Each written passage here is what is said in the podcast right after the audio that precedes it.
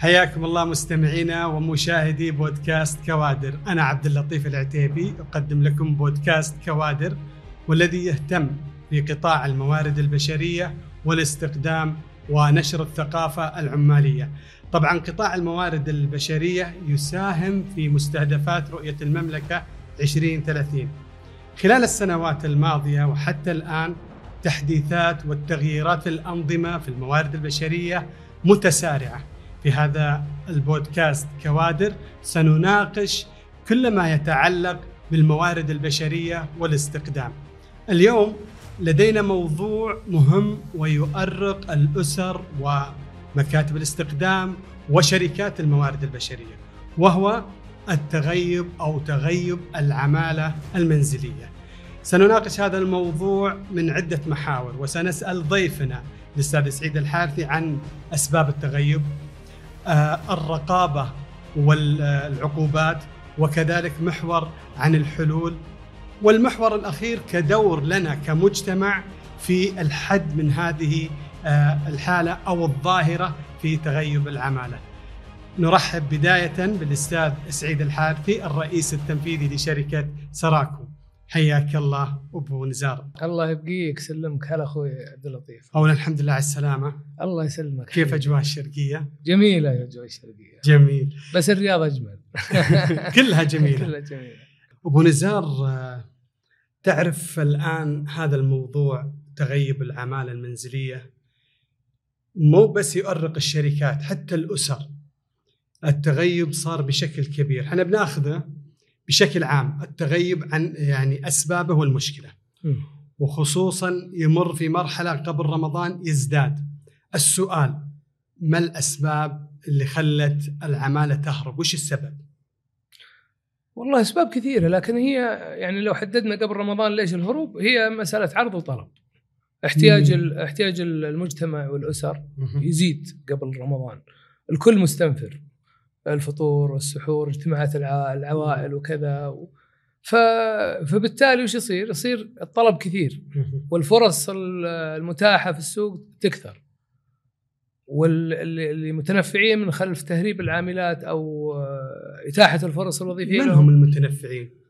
أنا الأسبوع الماضي يعني لو أقول لك شيء، جاني واحد عن طريق الفيسبوك متعرف على عاملة منزلية، وبلغت عليه العامله المنزليه وقاعد يغريها، يعني من جنسيه اسيويه، قاعد يغريها يقول ترى عندي كذا كذا، ايش رايك تهربين؟ ومرسلت لنا البروفايل حقه. يعني طبعا هذه ما هربت، هي بلغت عنه. بلغت، ما تبغى تهرب. ما تبغى تهرب. طيب، يعني هذا الاسلوب هو اسلوب الهروب. هذه واحد من الاساليب، يعني غير الهروب او تغيب العماله المنظمه. وش يغريها فيه؟ يغريها براتب افضل، بساعه عمل اقل، يعني الراتب هو أكثر شيء، يعني الإغراء الكبير في الراتب. طيب، المتضرر الآن أنتم كشركات؟ الكل متضرر. العاملة يعني أحيانا ينضحك عليها، تهرب على أمل أنها تحصل راتب أكثر، وبالتالي يتم استغلالها سواء بالعمل في منازل أو في أماكن يعني غير ظاهرة للجهات الرسمية، ويغرونها براتب أكثر، وبالتالي تشتغل 6 شهور سنة بعدين ما تحصل. بعض العاملات يرجعون، بعض العاملات ترجع للشركة أو تتصل على السفارة تقول أنا تورطت. في حالات عندنا صارت تقول أنا تورطت، لكن الإغراء الكبير هو في الراتب. والعملية أحيانا تكون منظمة، بحيث أنه يكون الموردين للخدمة هذه من خارج المملكة. بعض المكاتب يكون يغرون العامل، يقولون تروح يشتغلي بس 3 شهور عند هالبيت عشان ينتهي فترة الضمان، وبعد 3 شهور حنا نبي ندبر لك فرصة وظيفية، عرفت؟ أفضل اليوم تروحين براتب كذا مثلا، وبعد 3 شهور لما ينتهي فترة الضمان أو فترة يعني اللي تكون مسؤولية المكتب. طبعا إحنا ما نقدر نلزم المكتب إلا بفترة 3 شهور، يعني صعب الإلزام فترات أكثر. طيب، الآن إذا كان بس فقط فترة 3 أشهر بعدين تهرب. طيب، السؤال، هل هي جاية من بلدها ومخططة للشيء هذا؟ والله ليش الالتزام 3 شهور؟ شوف، احنا في المملكة العربية السعودية عندنا يعني اتفاقيات من حكومة إلى حكومة مع جميع الدول، اتفاقيات دولية يعني لتشغيل العمالة تحت مظلة وزارة الموارد البشرية، تحت مظلة وزارة الخارجية، والكل المفترض انه يلتزم. الشركات في السعودية والمواطنين يلتزمون بهالاتفاقيات، والمكاتب الاستخدام أيضا كلنا نلتزم، لكن أنت ما تقدر تسيطر على المكاتب الخارجية ولا تقدر تسيطر على العامل نفسه. فهذا هو أساس الخلل. تشوف أبو نزار الآن في السوشيال ميديا، نشوف مقاطع كثيرة مثلا سيارة أو تاكسي أو أشخاص يوقفون عند منازل، أو أنهم يجون في حديقة قريبة للبيت العائلة، ونشوف الخادمة تهرب شنطتها معها صح ولا لا؟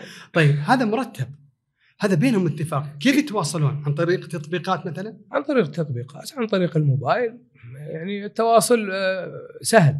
والحين احنا يعني في مسألة تحقيق يعني أو تنظيم حقوق الإنسان، الأسر السعودية أصبحت تحترم خصوصية العاملة، تعطيها جوال، تعطيها مساحة من الحرية. أحيانا بعض العاملات العائلة توديها للمول، تروح تدخل المول، تأخذ احتياجاتها الشخصية، يعني تأخذ لها تور في المول، تغير مودها. وهذا يعني مجتمعنا احنا طيب ترى، يعني في بعض العاملات تستغل هالطيبة وتستغل الأريحية اللي متاحة لها في أنها تجد فرصة للهروب. وبعضهم لا، يكون العائلة مثلا حريصة أنه والله قفلوا البيبان، الجوال ما فيه إلا جوال بدون كاميرا، بدون سوشيال ميديا، بدون انترنت، وبالتالي يجي اتصال وتهرب.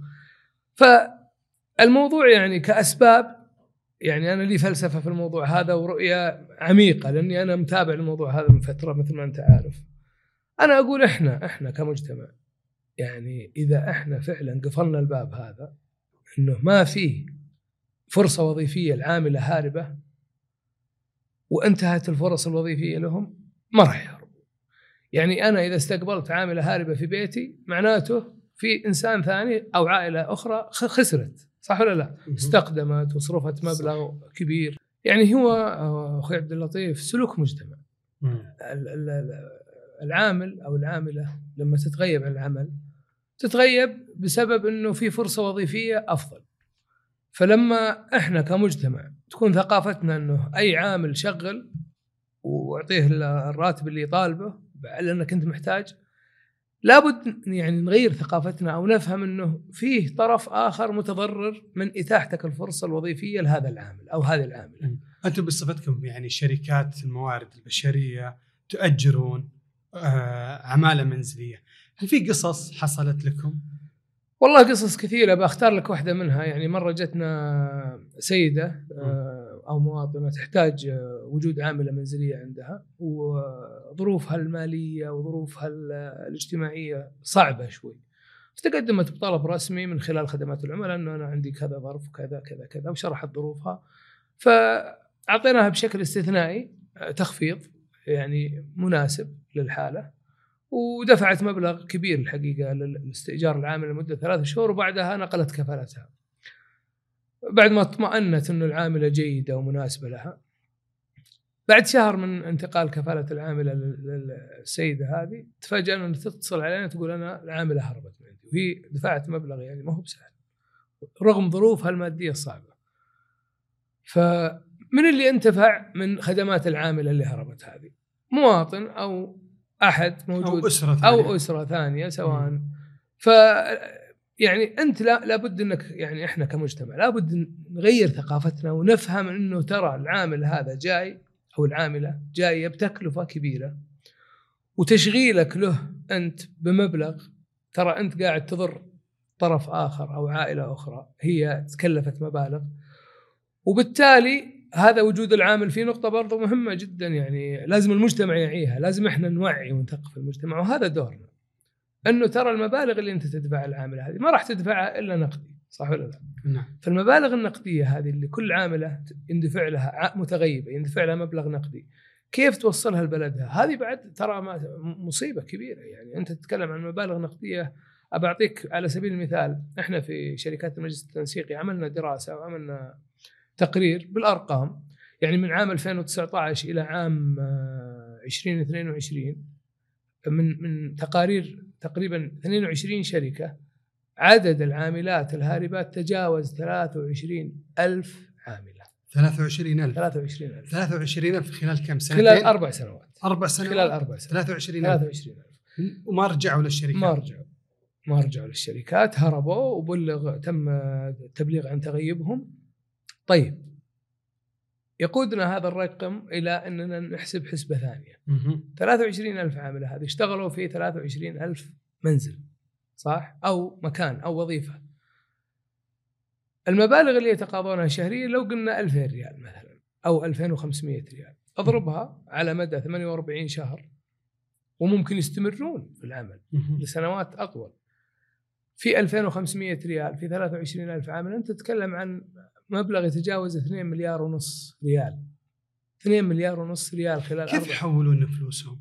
والله لهم ما دام انهم هاربين او متغيبين عن العمل، رواتبهم كيف يحولونها؟ رواتبهم انا اكد لك انهم ما ياخذونها بشكل نظامي، لا عن طريق تحويلات بنكيه، لانهم ياخذونها نقدي. فبالتالي يضطرون انهم يحولونها من خلال قنوات غير نظاميه، وهذا بالتاكيد يضر اقتصاد البلد، وقد يساهم في عمليات، يعني هي تغيب العماله ترى يندرج تحت التجار بالبشر. تمام. فلما نقول التجار بالبشر معناته في عمليات ماليه غير نظاميه قاعده تدور. العمليات الماليه غير نظاميه او اللي يسمونها بلاك ماني، هذه قد تساهم في تشغيل او تمويل اعمال غير نظاميه اخرى. المساله مش يعني طيب انا الان هربت الخادمه من عندي، ولا انتم كشركات هربت الخادمه او تغيبت، خلينا نقول تغيب، في تامين على العقود؟ مؤخرا كان فيه يعني مبادرات كثيره من المجلس التنسيقي، من اللجنه الوطنيه لشركات الموارد البشريه، ومن خلال اللجنه الوطنيه لشركات الموارد البشريه، والحمد لله يعني وجدت قبول، ووجدت يعني دعم كبير من وزاره الموارد البشريه ومن البنك المركزي. والان يعني اقرت البوليصه الخاصه بالتامين على تغيب العماله، لأنه الموضوع فيه خلل مالي يعني يصير على الأسر وتضرر كبير. فانطلقت تقريبا قبل أسبوع أول بوليصة طرحت الآن. يعني أي مواطن الآن يستطيع أول ما يستخدم العاملة يتقدم لإحدى شركات التأمين ويطلب بوليصة تأمين ويسجلها، وفي حال لا سمح الله تغيبت عن العمل يتم تعويضه حسب البوليصة. طيب أبو نزار، هل السوق السوداء هي أحد الأسباب في تغيب العمالة؟ في تحريض اكيد، في تحريض اكيد. يعني يعني العمليه ما هو خادمه بس، في منسق، وفي عموله له، في خلف الكواليس، شغل. هذا امر خطير جدا. انا متاكد انه في تنظيم كبير للموضوع هذا، من خلال ما هو تنظيم واحد، يعني جروبات. كل دوله مورده للعماله المنزليه في لها ابناء جلدتها اللي قاعدين يحاولون أنهم يتواصلون مع العاملات من خلال السوشيال ميديا، من خلال التواصل المباشر بالجوال، فيغرونهم ويوفروا لهم الفرص الوظيفية. طيب كيف يمكن أبو نزار التعرف على هذا السوق؟ والله شوف، أنا يعني أحكي لك على تجربة شخصية من خلال عضويتي في هاللجان. احنا يعني قدمنا بعض المبادرات اللي يعني الآن وصلت لمراحل متقدمة ولله الحمد، مع جهات عليا في الدولة، وقد ترى النور قريبا بعض الأنظمة الجديدة اللي بتحد من موضوع تغيب العمالة، من موضوع إتاحة الفرص، من موضوع تغليظ العقوبة على مشغلهم. يعني لأنه أنت لما تشغل عامل غير نظامي أنت يعني تخالف الأنظمة، ومخالفة الأنظمة هو بالتالي مخالفة لولي الأمر، وهذا شيء يعني لا الله يرضاه ولا احنا كمجتمع يعني نرضى اننا نضر انفسنا ونضر بلدنا. يعني جارك، اخوك، قريبك متضرر، فانت لما تشغل عامل فبالتالي وجود عقوبه غليظه في هذا الموضوع. وجود في عقوبات اليوم، ما اخفيك في عقوبات، ولكن العقوبات اغلبها ما هي رادعه بالشكل الكبير. اضف الى ذلك انه وجود جهاز رقابي يعني يكون متخصص 100% همه ودوره ورؤيته وأهدافه ومستهدفاته القضاء على هذه الظاهرة، أتوقع أنه بيحقق نجاح كبير، وهذه إحدى المبادرات اللي إحنا طارحينها وفي الآن نقاش على مستوى. هل في عقوبة مثلا على الأسر اللي تشغل عمالة بدون عقود عن طريق توصيل سيارة يوصلهم للبيت وتنزل العاملة وتشتغل عندهم 2-3 شهور وتم تنتقل تروح البيت ثاني؟ هل في عقوبة على هذه الأسرة اللي تعاملت مع العمالة بطريقة غير نظامية؟ ما في عقد، صح ولا لا؟ صحيح، ما في عقد. طيب كيف العقوبة واضحة في النظام، 100,000 ريال غرامة وسجن تقريبا مدة 6 أشهر. كيف يتعرفون عليهم؟ قلت لك ما في إجراء واضح اليوم حقيقة يعني، ولكن في مبادرة إنه يتم يعني أسوة بال أنا قلتها يمكن قبل فترة في إحدى اللقاءات التلفزيونية، قلت إنه في عندنا قصة نجاح في المملكة في جهاز الأمن البيئي. يعني زمان كانت البيئة عندنا مهددة، بعض الحيوانات بالانقراض مهددة، بعض النباتات بالانقراض. فاليوم جهاز الأمن البيئي يعني ساهم بشكل كبير من الحد من موضوع الاحتطاب، موضوع الاصطياد الجائر، الأمور هذه. فهو متخصص، تخصصه فقط متابعة البيئة في المملكة، المحميات، الصحاري، الغابات، ومحافظة عليها. يعني في بعض مناطق المملكة كان بيع الفحم، معلش بطلع انا بموضوع ثاني بس يعني هذا مثال. طيب كان يبيعون الفحم، يقصون من هالاشجار اللي بالغابات اللي في المنطقة الجنوبية ويولعون فيها ويبيعون فحم، وكان سوق رائج يعني. هذا كله كان يضر البيئة. اليوم جهاز الأمن البيئي أصبح رقابي ومتخصص، شغله الشاغل لا قضايا جنائية ولا أي شيء، جهاز أمني متخصص متابعة البيئة. لما يكون فيه جهاز مشابه متخصص في الرقابة على العمالة، يعني عنده الصلاحية أنه مثلا يستوقف سائق عائلة، هو لا هو جهاز مرور ولا شرطة، هو يراقب نظامية هالسائق أو يراقب نظامية هالعاملة اللي تمشي بالشارع، تمشي بالمول. والأنظمة الإلكترونية اليوم أبو طلال يعني سهل، ممكن أنك من خلال الإقامة باركود تضغط خلاص تشيك أنه العامل هذا تبع الكفيل أو تبع صاحب السيارة اللي هو يقودها وخلاص. ففي مبادرة احنا شغالين عليها مثل ما قلت لك، وقد ترى النور قريبا إن شاء الله. يعني فيه يعني لفتت انتباه الكثير. طيب من يحفظ حقوق الأفراد والشركات وفق النظام؟ أنا متضرر وأنت شركة متضررة، صح ولا لا؟ من يحفظ حقوقنا؟ الحل اللي الآن وجد أو استحدث قبل أسبوع مثل ما قلت لك هو التأمين على تغيب العمالة. هذا التأمين يعني تعوض فقط، أي تعوض عن المبلغ اللي أنت خسرته. طيب بعدين العمالة لما يشتغلون 1-2 سنين في الأخير يبغون يسافرون، صح ولا لا؟ صحيح. طيب لما يجي يسافر ما يعرفون أن هذا كان كفيلة أسرة أو تحت كفالة شركة. هو اللي الآن صاير لما يجي العامل يسافر أو العاملة في حال أنها منعت من السفر أو كذا أو يعني إذا ما عليها قضية جنائية العاملة أو ما عليها دعوة مرفوعة في أنظمة العدل في المملكة تستطيع السفر. يعني تلجأ التغيب ما يعتبر جريمة، يعتبر عليها غرامة هي التغيب، أنها تتحمل تكلفة مغادرتها المملكة. حاليا هذا النظام الآن، أنها تتحمل تكاليف سفرها خارج المملكة وتحرم من العمل في المملكة مرة أخرى بتاتا. يعني هذه عقوبة أنا أشوفها. لكن الإشكالية ترى ما هي في العاملة، الحلقة الأضعف هي العاملة يعني هم وين الإشكالية؟ الحلقة الأضعف هي العاملة، وهي اللي الآن عليها العقوبة أنه تسفر ولا تعاد لكن الإشكالية في اللي فتح الفرصة الوظيفية لها، الأسرة قصدك، المجتمع اللي أتاح الفرص. هو شوف أنت لما تنظر للمجتمع يعني يختلفون الأسر، يعني بيلقوا لهم شيء جاهز، صح ولا لا؟ خصوصا يعني مثلا رمضان أو في مناسبات يبغون شهر ولا شهرين، وشيء جايهم جاهز عن طريق فلانة كلمت فلان وسريع، كلمت فلانة قالت والله عندي خدامة، خلاص بيجيك السواق الساعة الفلانية، أعطوها 2,000 ريال ولا 1,500، لا في إقامة عليك ولا شيء. هذول ما راح يردعهم إلا النظام. صحيح. شوف كلامك سليم، ولكن يعني وجود عاملة غير نظامية له مخاطر كثيرة. يعني عاملة ما عندها أوراق يعتبر تستر على عامل غير نظامي، ممكن أنها تقترف جريمة في المنزل من ناحية سرقة، من ناحية ولكن هي يعني ثقافة زي ما قلت لك، لابد أن المجتمع يعي أنه تشغيل. يعني سبق ناقشنا قبل فترة، واحد يقول لي ناقشنا نفس الموضوع، إيش قال لي؟ قال لي أبو نزار أنتم أسعاركم عالية بالشركات وتكاليف الاستقدام عالية، والمواطن ما عنده القدرة أنه يعني يستأجر عاملة ب2400 ولا ب2500 غالين، العاملة تجي تأخذ لها 1800 ريال بشكل مباشر. تغيب العاملات اللي أدى إلى تحقيق خسائر عند الشركات هو أحد أسباب زيادة الأسعار. أعطيك مثال، 23 ألف عاملة اللي قلت لك هربوا هذولا، كم كلفوا الشركات؟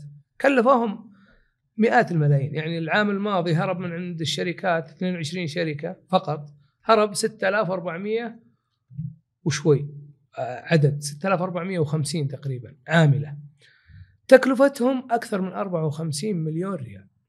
التكاليف هذه يعني نحن نجيبها من وجهة مالية، تكاليف هذه 54 الشركات كيف تتلافاها، كيف تعوضها؟ من خلال تحميل هالمبالغ وهالخسائر على أسعار تقديم الخدمات الجديدة.